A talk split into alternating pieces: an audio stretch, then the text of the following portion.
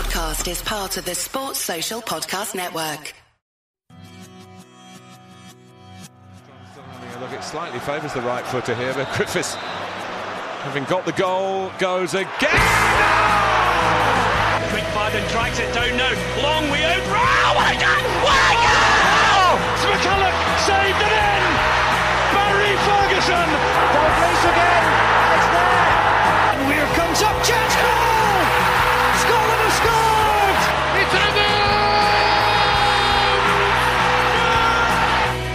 Welcome to the Hampden Roar podcast. The end of the domestic season is upon us. That can only mean one thing. Time for some Scotland games. Can't say that often enough. A nice little review of how the boys in the squad and on the periphery of the squad have got on in the second half of the season, um, especially from the Cyprus and Spain camp onwards.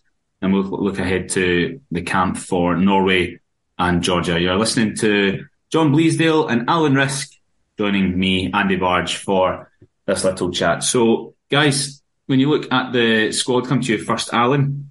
There's plenty to talk about here because much like the middle of the second half of the season, some of the players aren't getting too much game time. Some are coming to prominence, but we've got a pretty rigid um, squad with Steve Clarke. It's it's uh, sometimes a bit easy to predict what he's going to do, but I think maybe with the injury situation this time, we might see a few few different call ups.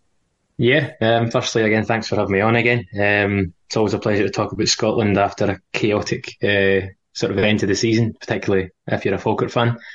Um, I mean, uh, I think this is, pr- the games are probably just about coming at a good time for us. We've had a lot of players sort of out injured that are just coming back in. Um, obviously, as you said, still got people outstanding, but we're, we're getting to a stage where we've got a really strong squad sort of getting back up to match fitness. Um, and some youngsters who perhaps weren't getting game time in March are now well and truly uh, in contention for places. So, um, yeah, yeah, it's going to be a really interesting discussion to see who gets picked a big ask for us, John, to go to Norway and pick up a result um, ahead of playing Georgia at home. Great start to the campaign with two clean sheets, a 3 0 and a 2 0 over Cyprus and Spain. It seems that the squad are going to go away for a training camp in Spain before they go to Norway and play. So, by that token, you would imagine that it might be an opportunity for Clarke to bring some boys along, include them with the squad, and assess them regardless of their actual playing opportunities in the two qualifiers? Yeah, would think so. If we're going to bring in one or two new players or um, bring players back who haven't been in for a while, uh, which we'll probably come on to talk, talk about, it's good to get them integrated back into the squad and get them to catch, uh, well, catch up with some um, players and um, know, train with them and get used to it again. So uh, I think they'll be, we're interested to see what he does um, this month. Um, I just hope we lift the June curse. I mean, June's traditionally not been a great month for the national team. Last year we also lost to Ukraine and Ireland. Um, and so let's hope that this month's a wee bit better. Well, one of the big talking points ahead of the qualifiers in March was the goalkeeping situation. David Marshall retired by now, Craig Gordon with a broken leg, Alan McGregor long gone, and suddenly it, it seemed like we might not be as rich in resources as we have been for the previous 10 to 15 years. Angus Gunn was duly called up and he took the gloves ahead of Zander Clark and Liam Kelly, both two decent goalkeepers, but I think everybody really agreed, yeah, okay, uh, if Angus Gunn is available and willing, then he plays. Another player that is now just about starting to make his mark, or hopefully uh, further into next season, make his mark harder, for Rangers is Robbie McCrorie. He's only played five first team games, Alan. I think we've been waiting as Scotland fans for him to get a shot at it. Alan McGregor and John McLaughlin, well, they certainly, well, McGregor's leaving and McLaughlin doesn't look like he'll be number one at Ibrox next season. Could it be McCrorie? And if so, do you think with a view to him being a number one next season, it might make sense to call him up as one of the number, or the number two or number three behind Angus Gunn this time? I think this, um, first of all, it's really exciting uh, to have a, younger keeper. Let's not forget McCrorie's actually 25, um, so he's he's not a Donnarumma coming through at 16, 17. He's he's a quite an experience now, albeit not at Rangers. Um, I guess if you're looking for another argument against Colt teams, if McCrorie does indeed stay at Rangers next season and, and challenge for number one, he's played for quite a lot of clubs in the Scottish Football League system um, on his loan spells. So I think he, he's done himself no harm. Obviously, there's the high profile sign, the Jack Butland they're talking about bringing in, who will almost certainly be told he'll be number one unless unless McCrorie does something crazy. Um, but I think he's got what, four clean sheets, two old firm clean sheets. Uh, and it's not just clean sheets where Rangers have had full possession. He's been under siege in a couple of the games. Um, he's had a couple of really good, smart saves, um, which, if you're a possession based Scotland side against perhaps a Cyprus or a Georgia, you might not face a whole lot of shots, but when called upon, you need to be capable of making smart saves, and he seems to be a keeper who can do that. Um, as, as so as as in for him, I would like to see him included. Um, I don't. I think with goalkeepers as well. I don't think Clark or Kelly are bad keepers. I just think as a fan base, and obviously as a um, the same as what Clark's seen when he's played Gunn right away, we just don't have hundred percent confidence in them. Um, and that's what you need as an international keeper. You need to be um, we look at Gordon as obviously the, the, sort of father of it all, and even and Marshall for a spell. And you, when they're in goals, you feel comfortable. You can look at the rest of the team. Um, and out with when Gordon's not starting, we were worried. Gunn now looks reliable. So if McCrorie can come in and get an opportunity to show that, which he's shown at Rangers, then yeah, uh, that's exciting. John, I know you're equally as excited about the potential uh, future of Robbie McCrorie for Scotland if he does manage to go on and play uh, regular regular first team football? Yeah, definitely. I mean, obviously, as a um, Aberdeen supporter, I was disappointed Aberdeen lost to Rangers at Ibrox recently. But on the flip side, um, from a Scotland point of view, I'm looking at it thinking Robin McCrorie was outstanding in that game. You know, he made two or three excellent saves in that game, and then also followed that with a performance against Celtic. So that's interesting. He said four clean sheets and five starts for Rangers, and the only goal conceded was a 94th minute goal against Hibs in a game that they'd already had done. Um, I think he's got the potential to be a long term number one um, for Scotland. I don't know if he's quite there yet, but he should certainly be in the squad. And the thing with Kelly and Clark, Alan touched on it, they're, they're decent keepers at Scottish Premiership level, but um, I don't think they could come in and be a Scotland number one. I just don't think they're at that level. Clark's had a few mistakes recently um, in the Hearts goal. Um, so I would be more confident with Robin McCrorie coming in the squad and pushing Gunn. That could be a long term um, strategy, but that's providing that. I mean, he's, he's doing his um, case of being Rangers number one, no harm right now. And it's going to be hard for Butland to, someone like Butland to have injury for us to come in and even be number one. Oh, there's another keeper as well, and this was first reported by The Sun, who have pretty strong links with the, the national team, and I, I think the, the articles that they report are normally fairly reliable regarding you know, the call-ups of players or ones that Steve Clarke's keeping his eye on. They reported at the end of March, um, so this actually would have been just around the time of the, the Spain and the Cyprus games that Clarke was monitoring a potential call-up for Jason Steele, the now Brighton number one, who's in his early 30s and is eligible through the grandparent rule this really came out of nowhere. He's only recently ousted Sanchez as the, the Brighton goalie, Alan. Do you, do you have any particularly strong feelings on this? A, a, Premier League goalie potentially next season available to us? I think you look at it in the kind of way that if he commits to Scotland, it does us no harm having a goalkeeper playing the Premier League every week for an exciting Brighton side um, with a different skill set. He, he, he displaced Sanchez because De Zerbi believed that he his his passing range is much better. He passes well better under pressure, um, and the way that Brighton play, they soak up the press and the sh- small, sharp, intelligent passes to get themselves out of trouble and counter quickly. And Steele is brilliant at that. Um, so he offers something different. He's a good keeper. Do we need him? No, we don't need him. We're, we're at a stage where we've potentially got a young McCrorie coming through. We've got Gunn. I think we're quite good for, uh, on the keeper front. However, if he decides to commit bring him in. Um, absolutely. But when you said we're bringing a new keeper in, um, or someone who's been out the fold, I thought you were going to mention Scott Bain for a second. I don't know if any of you saw the highlights. Please no. uh, yeah. leave, leave, um, leave, that leave that cap or those few caps that he has best consigned to the history books. Yeah, I feel so bad for the guy because he doesn't get a start and then he has two. Um, yeah, you can't get away from it. Two howlers.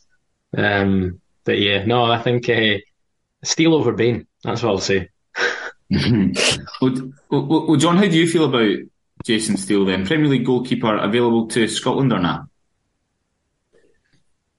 Yeah, I mean, his stats are certainly decent because he's um he's kept six clean sheets out of fifteen matches. So and Brighton have done exceptionally well. They've qualified for Europe, and he's played a big part in that. Um, and you can't say no to um, another a decent goalkeeper if he's going to come in and improve the squad. And as harsh as it might be on Kelly and Clark, because at least one of them would have to drop out, if not both.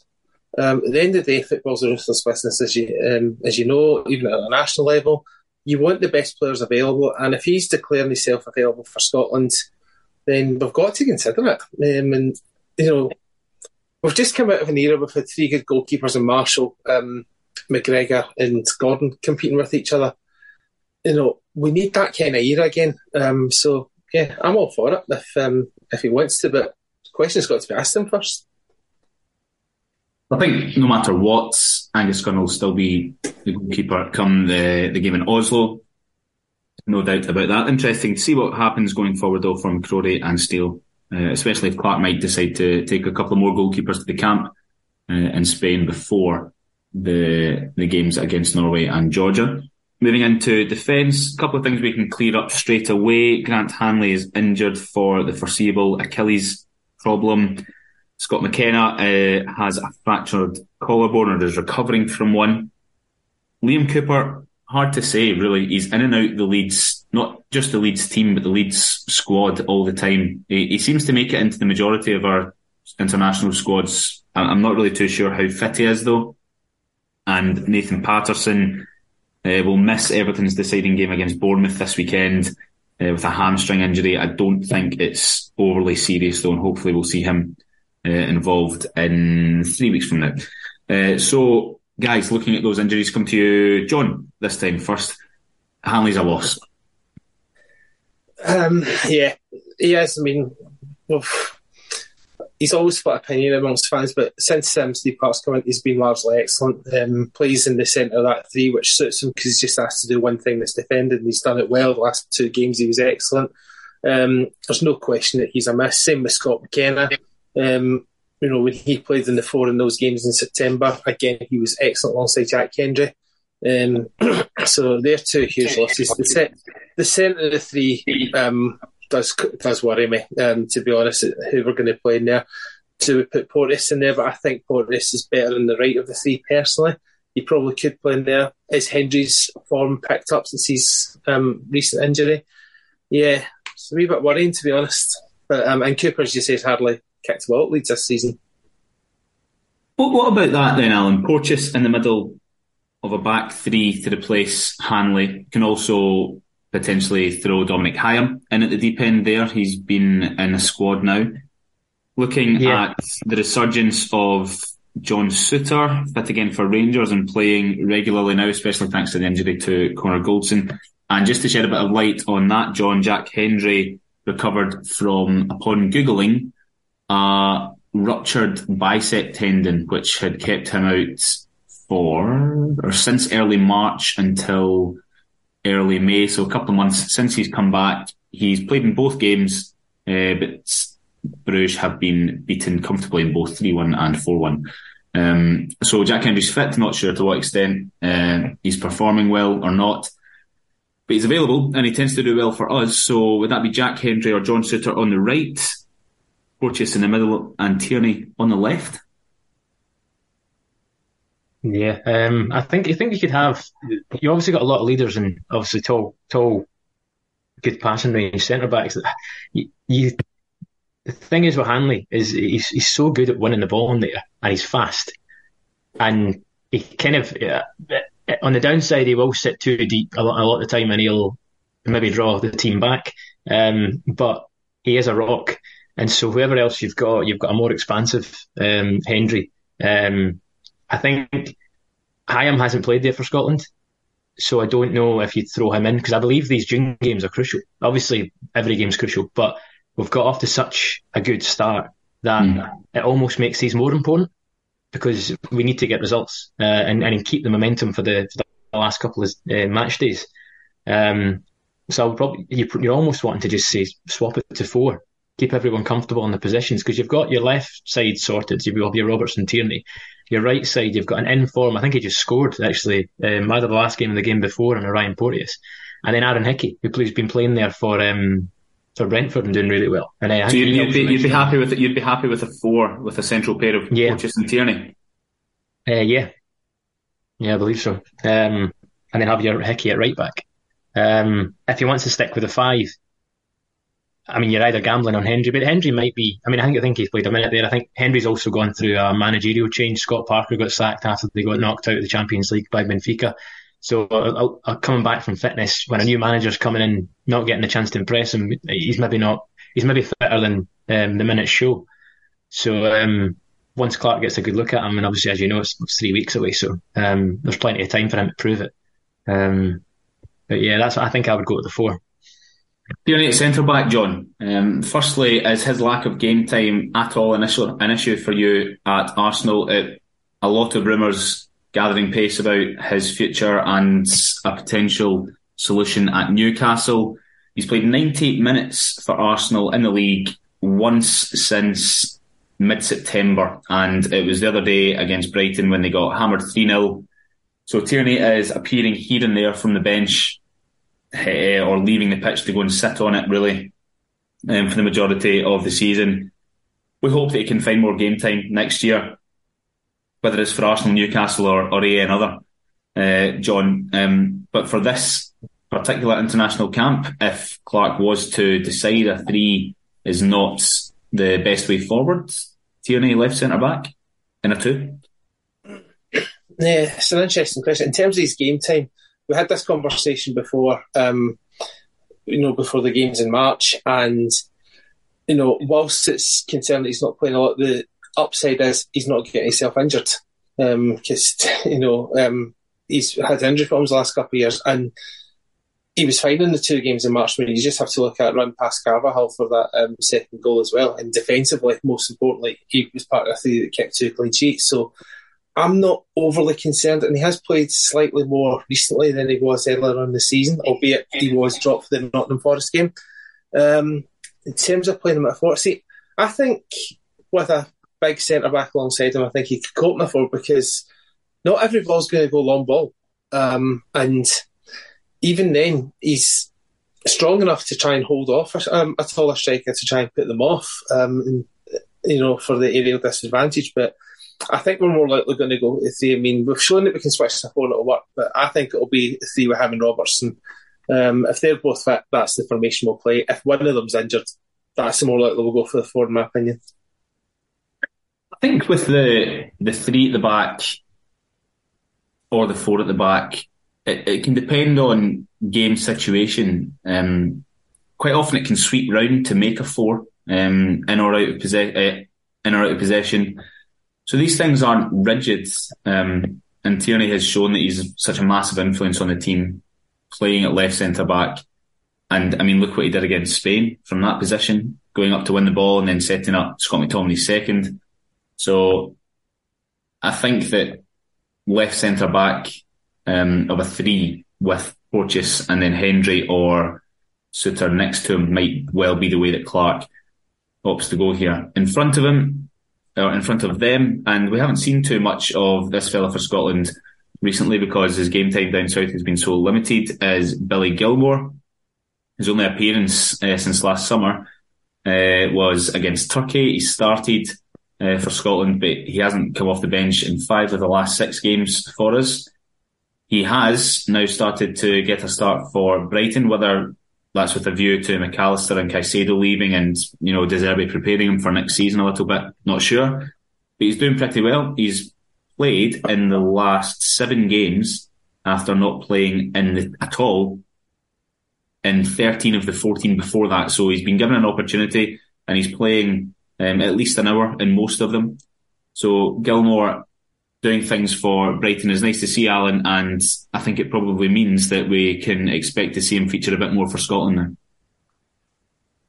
Definitely, um, no doubt about it. I think we're probably there's been news come out in the last few days about a court case that's been going on in the background, um, and Gilmour's said that it affected him to the point where he wasn't sleeping.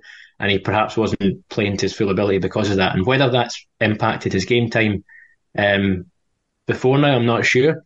But after his performance against Wolves, De Zerbi came out in the interview post match and said that he made a massive mistake with not playing Gilmour. Um, for a manager to acknowledge that, a manager who's doing well, really well at Brighton, to acknowledge a mistake, when to be honest, we were probably looking at it thinking you've got a World Cup winner and someone who's potentially going to go for 80 million in front of him. Like we, as much as it's frustrating for Scotland fans, you're probably not bothered if you're Brighton.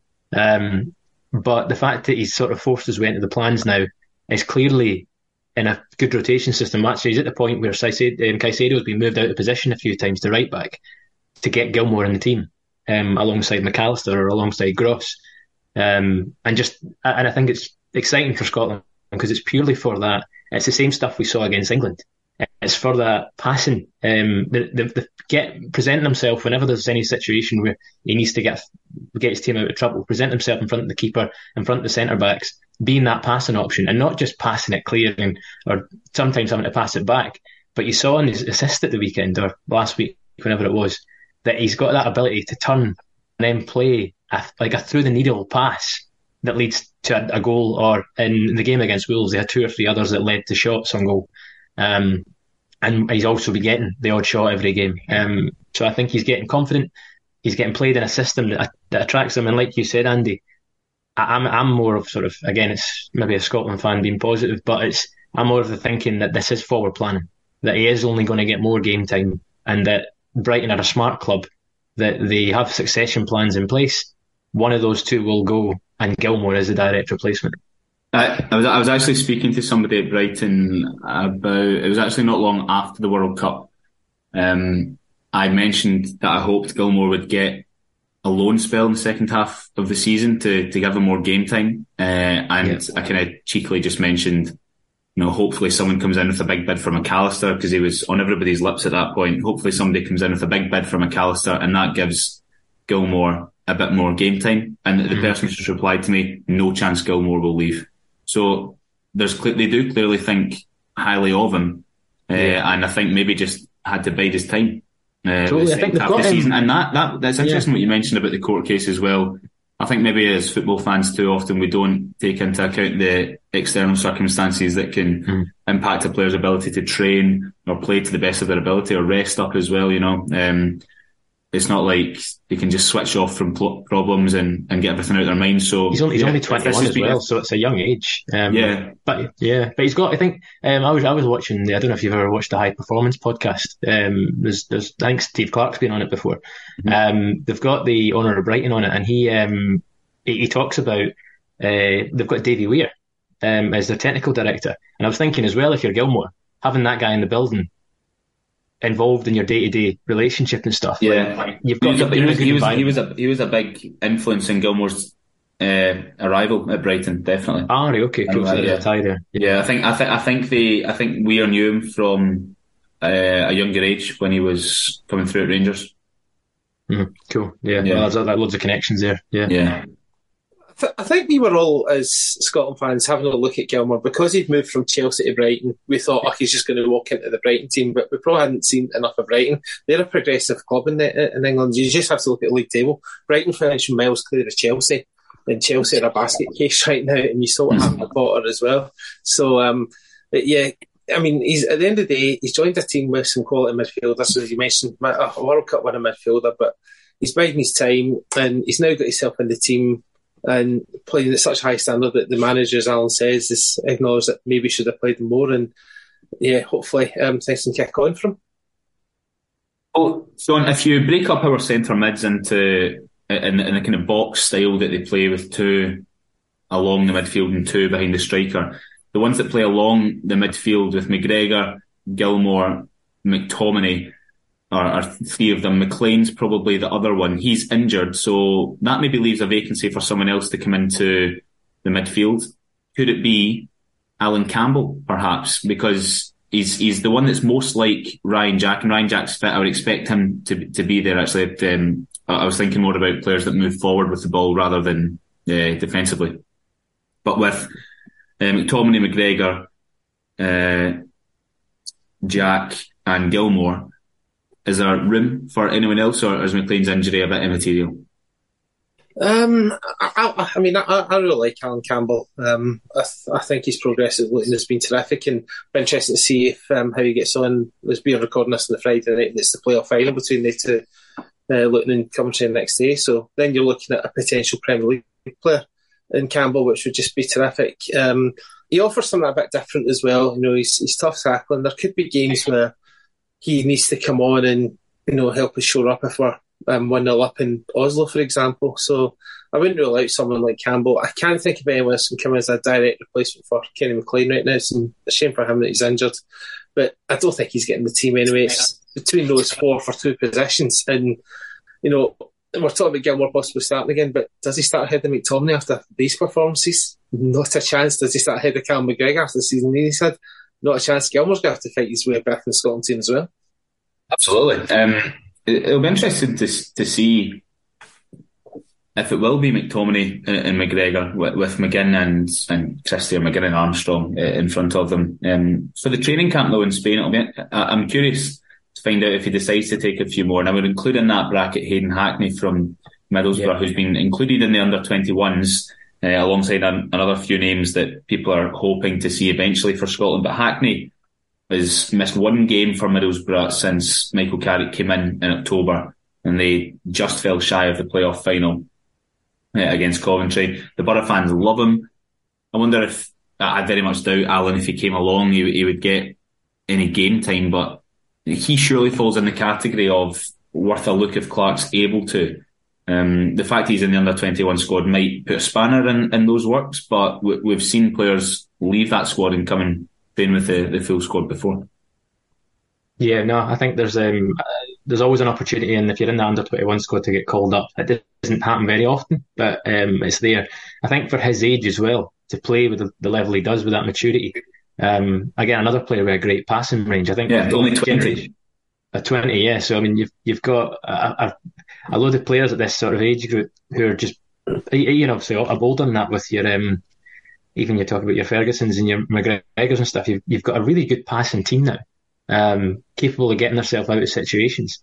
Um, so I think if he definitely, if they, if they come along to Spain, I think that's brilliant because it's early integration. We've always wanted that when you had the three guys coming into the squad with the expanded Euro squad for Euro 2020. The first thing we thought was this is great. We've got a chance for them all to sort of get involved and get integrated. Yeah, John, we have loads of midfielders at our disposal. Lewis Ferguson was mentioned there just while, and I actually even forgot about him for, for a second. Um, although he is one that maybe might go a bit more advanced as well. Um, is it worth, in your opinion, bringing these guys along, or would you rather that they played with the under 21s um, in these games that they have coming up? where, where is the balance found? Um, I mean, it's it's just a shame we don't have the olden days we had the under 21s and main team were playing the same team the night after the other, because then you could have a case of both. Um, but we're also long past those days. But yeah, Hackney is, um, yeah, he seems a real. I, will confess, I've not watched a lot of Championship football, but I've seen a lot of reports. I've seen some footage of him, and he looks a really good player. Um, is he going to break into the the starting lineup soon? Probably not.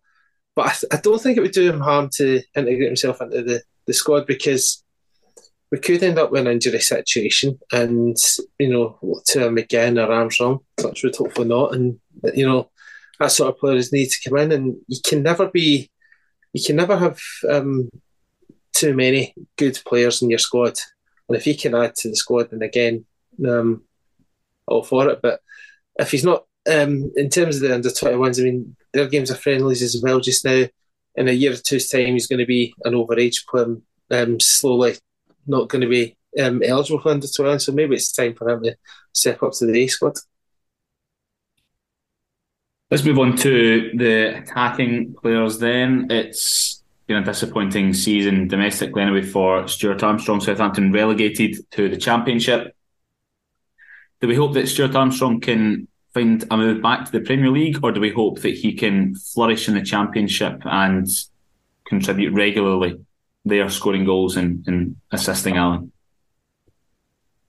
I think when you're talking about these, I'm, I'm going to call them mature, and it's, it's terrible because I'm turning 30 this year, and I'm looking back at half the guys in the squad, and and thinking how I know John's shaking his head at me. but I'm, I'm looking I'm thinking back uh, sorry looking back at these players and thinking God like everyone that Scotland scored bar maybe Grant Hanley is younger than me. it's just it's mad. Um, but like your mature players, I think form and happiness maybe ranks above learning technically from the Premier League. Um, I think a, a, strong season in the Championship do players like that a world of good. And if they come into Scotland squads flying, then we benefit as a nation. Um, I would have liked to have seen. I mean, you've got other players who are in that sort of mould. Obviously, Adams will go down, um, but you've got players who, with your Conways and your yeah your McBurnies and your Dykes. Now Dykes, he he's not even the top Scottish scorer in the Championship, but he'll come away and we we all seen what he did against Spain. We all, we all know the jobs he can do for us. Um, he's not a pure goal scorer, so his, his stats don't truly matter to us. Um, but playing the championship is a strong enough league for us. So I don't. I think the guys that are going down with Southampton uh, or other clubs, um, whatever happens, um, I think a strong season in the championship is, is good for us. So I don't. They don't. They don't necessarily have to move.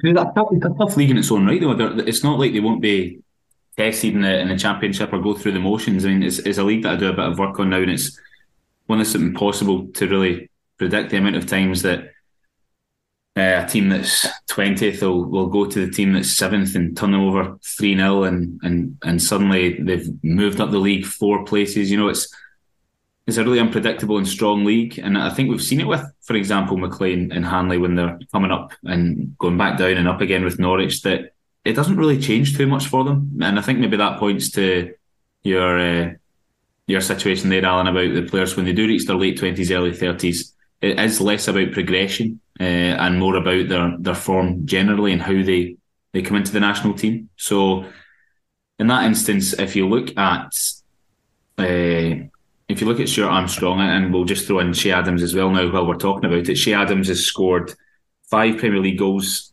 this season, John one since New Year's Day, and one in his last 10 games for Scotland. We all appreciate Che Adams and, and he's a valued member of the squad. Would it be better for him to be banging in the goals in the English Championship rather than scoring less than half a dozen in the Premier League? It would probably help his confidence if he was scoring week in, week out, or uh, most weeks, but it's a difficult league um, to even get you know, a lot of goals in that league as well. Um, because I mean McBurnie struggled in that league this season. Dykes has struggled um, this season, although Dykes, as we know, has had his um, illness problems.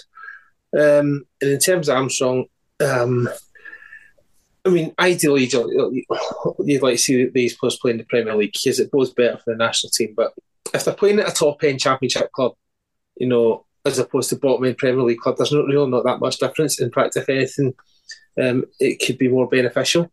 Um, so that'll be interesting. It depends what clubs come in for Armstrong first and foremost um, before they um, jump ship. Mm. But I sit in a Scotland shirt, um, it's almost as if the problems that they've had have um, been relieved because Che Adams at times looks a different player in a Scotland shirt to um, what he is um, for Southampton, and the same as um, with Dykes as well.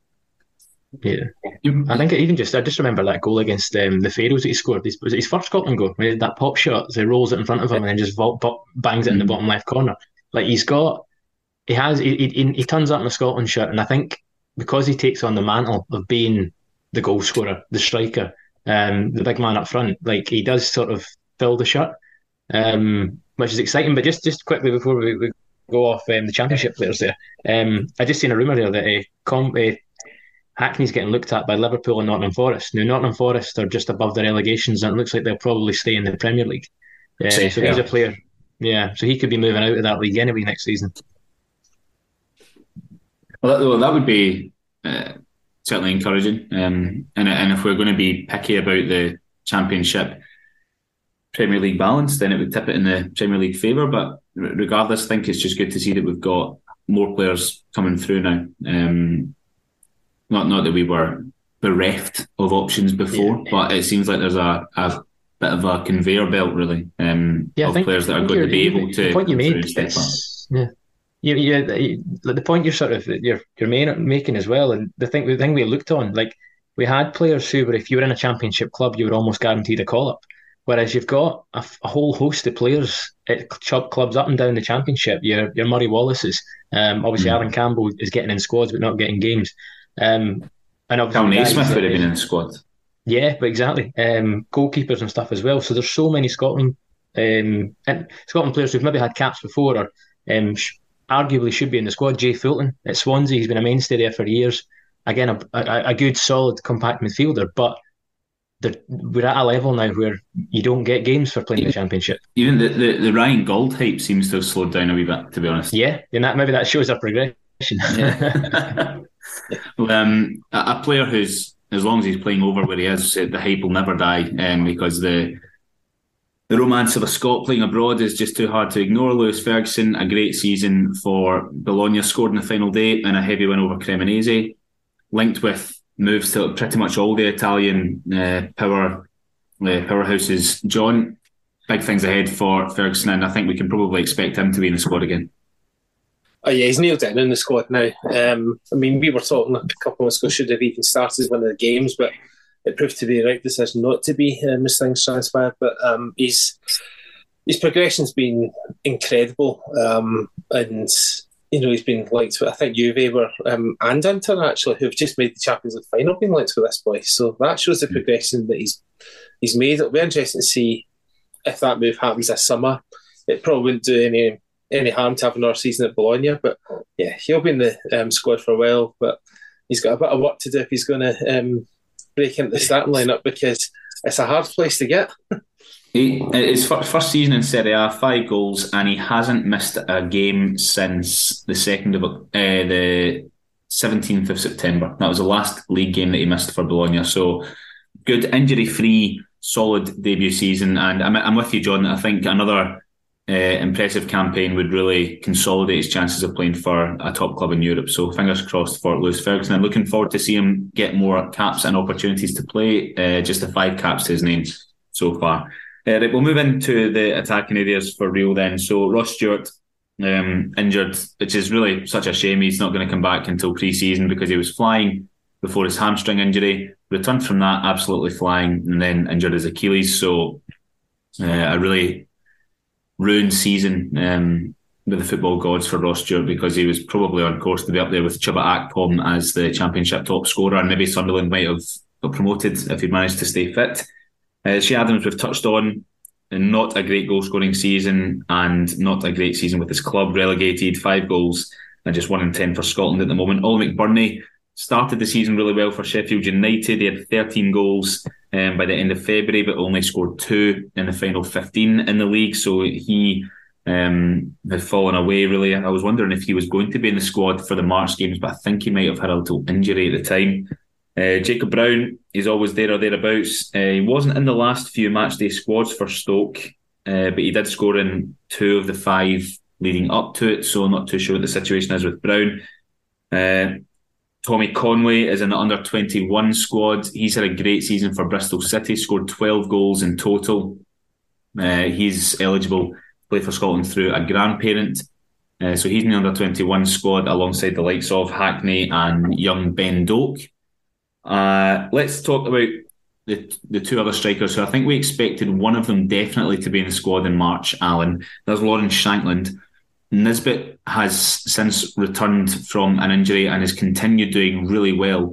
Do you expect one of them to be in there alongside, presumably, Adams uh, and Dykes, provided both are fit? Yeah, um, yes, I do. I think um, Nisbet. Uh, they're both brilliant. They're both they're both on absolute fire at the moment. I think um, Shankland's got what six in his last five games or something. Um, Nisbet has scored. I think he's only had 14 starts since he came back from injury, and he's got 11 goals and two assists or something like that. So I mean, you're talking about international call-up form from both of them. My only, and then my Hearts fans, I've got two mates who are really big Hearts fans, um, and they're going to absolutely kill me for this. But the only thing I have about Shankland is he scores the penalties. And so I'm kind of like he, he's maybe scored six goals in his last um, five games, but I think three of them are penalties, maybe more mm. than that. Um, however, that doesn't take away he still has to score them, um, and he's uh, he's a leader for that side. So I think that's a really difficult call for Clarke to make because they're both on form, um, and they both had call ups very recently. Um, so that's an that's a good a good thing for him to have. Um, your your younger guys like Conway and stuff, for him to get the, the turn he's had in his debut season in the championship or his sort of breakthrough campaign, um, it's maybe comparable um, at that age. So again, you've probably taken Nisbet and Shankland over him, but um, oh, what a good what a good end to the season for these guys. Yeah, Shankland scored in his last three league games for Hearts. John Nisbet has has looked a threat every time I've seen him when he scores. Uh, in fact, they both do. They, they, I know that you've touched on the penalties there, Alan, but they both score different types of goals. Um, their threats from six yards out, their threats from 18 yards out. It's good to see them both on form. Yeah, I think um, Shankland is probably the better penalty box striker, and Nisbet for me is more of an all rounder. He can play as a target man and work the channels better. But Shankland does come alive more in, inside the penalty box. Bear, bear, bear in mind, Shankland has played attacking mid for Hearts quite a lot this season behind Ginnelly. Yeah, he did that for a bit, and then when Naismith um, took over from Neilson, he's putting back up front where he belongs. He looks happy and obviously showed that predatory instincts in the um, the game last week at um, Tynecastle against Aberdeen. Um, but I think I I can see both of them being in the squad. Um, you know, Shankland obviously came in as cover for um, Adams last game because um, Adams was injured. Um, he could have had a goal. Um, you know, if it was on his right foot, maybe. That's right, I don't know. Yeah. Um, so yeah, they're definitely good options to have because unfortunately Stuart, as you say, is injured. I don't know enough about the boy Conway. Um, if he's in the under 21 squad, I think he'll be left there just now. But yeah, we need more people banging on the door. Um, and Nisbet and Shankland as good as anyone right now. The, the envy I have uh, is stronger than ever for one of our neighbours. Um, I've hated seeing uh, at points, Gareth Bale do it, do so well for Wales, and wonder when our superstar was going to come along. Oh, um, yeah, I, yeah. I I hated seeing uh, mid-range players score bucket loads for Northern Ireland, and wonder when will we have someone that will score every second game for us, etc. And then the Republic ha- now have Evan Ferguson, uh, which is just looking lethal, really. I mean, the guy is absolutely brilliant. And 18, um, and I, am looking around and you've got wee Wilson down at Aston Villa. Uh, yeah. I, I, don't know if he's expected to break through to such an extent like that, but um, in fact, I'm, I'm on Transfermarkt right now. I've got Lyndon Dykes' page up, and and this is just complete coincidence. There's an article to the right uh, how good is Evan Ferguson, the 18 year old Brighton star wanted by Man United and Tottenham? Um, so yeah, I mean the, the guy's the guy's going to be excellent yeah. if he can. And then you compare that to the team we're up against in June, and their front three are going to be Sorloth, um, Haaland, and Odegaard.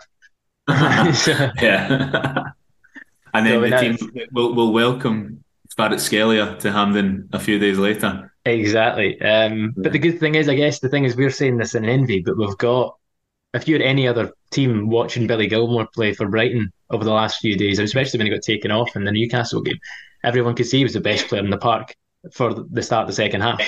Um, and you're like, why is he going off? But again, as if you're new, all the Newcastle fans said, thank God he was hiked um, mm. in that moment because Brighton were in the ascendancy at 2 1 down, goal back. Um, Gilmour just taking the ball past players and finding space and passes. So we've got young guys again who maybe not the strikers that they're, they're scared of, but we've got players who can play. And if you beat Spain 2 0 at home, you put the fear into anyone. Um, yeah, fair point, Alan. Fair point. Um, we do it. so Shankland and Nisbet, one of or both. Um, it'll be interesting because I'm not sure if Brown is either fit or could get in on merit. Um, he seems to always be third or fourth choice, but a goal scoring Shankland and an on form Nisbet, they both seem a bit more appetizing. Yeah, I think, to be honest. Uh, yeah. Yeah. Yeah, I, I, I think so. Um, I think they two have got more chance than Brown right now, especially if Brown has missed um, games recently.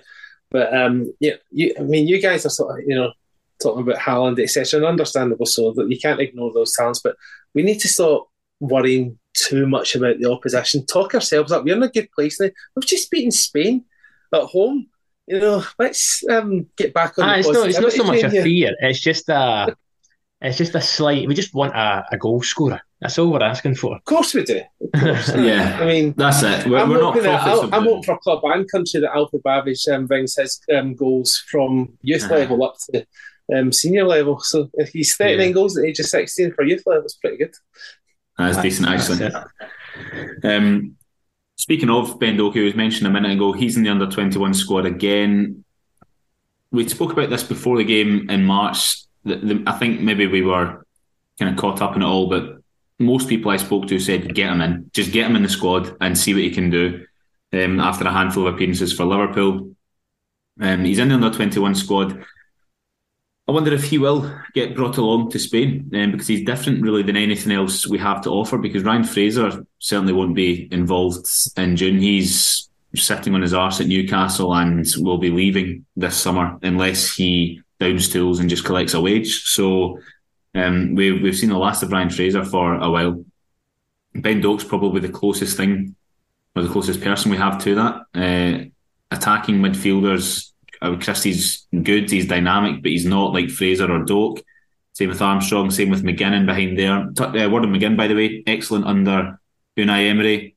Uh, has led Aston Villa to a potential European charge. Alan, he's just gone from strength to strength since Emery came in, and he- he's actually been getting quite like UK wide coverage. McGinn recently, really for his for his contributions.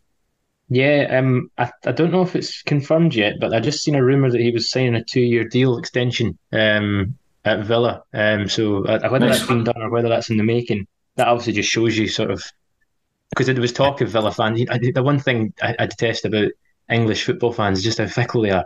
Because McGinn's been brilliant for years for Villa, but one bad spell as a team, not necessarily McGinn at the start of the year, and they were all over him saying he wasn't good enough for the squad, and now he's brilliant again.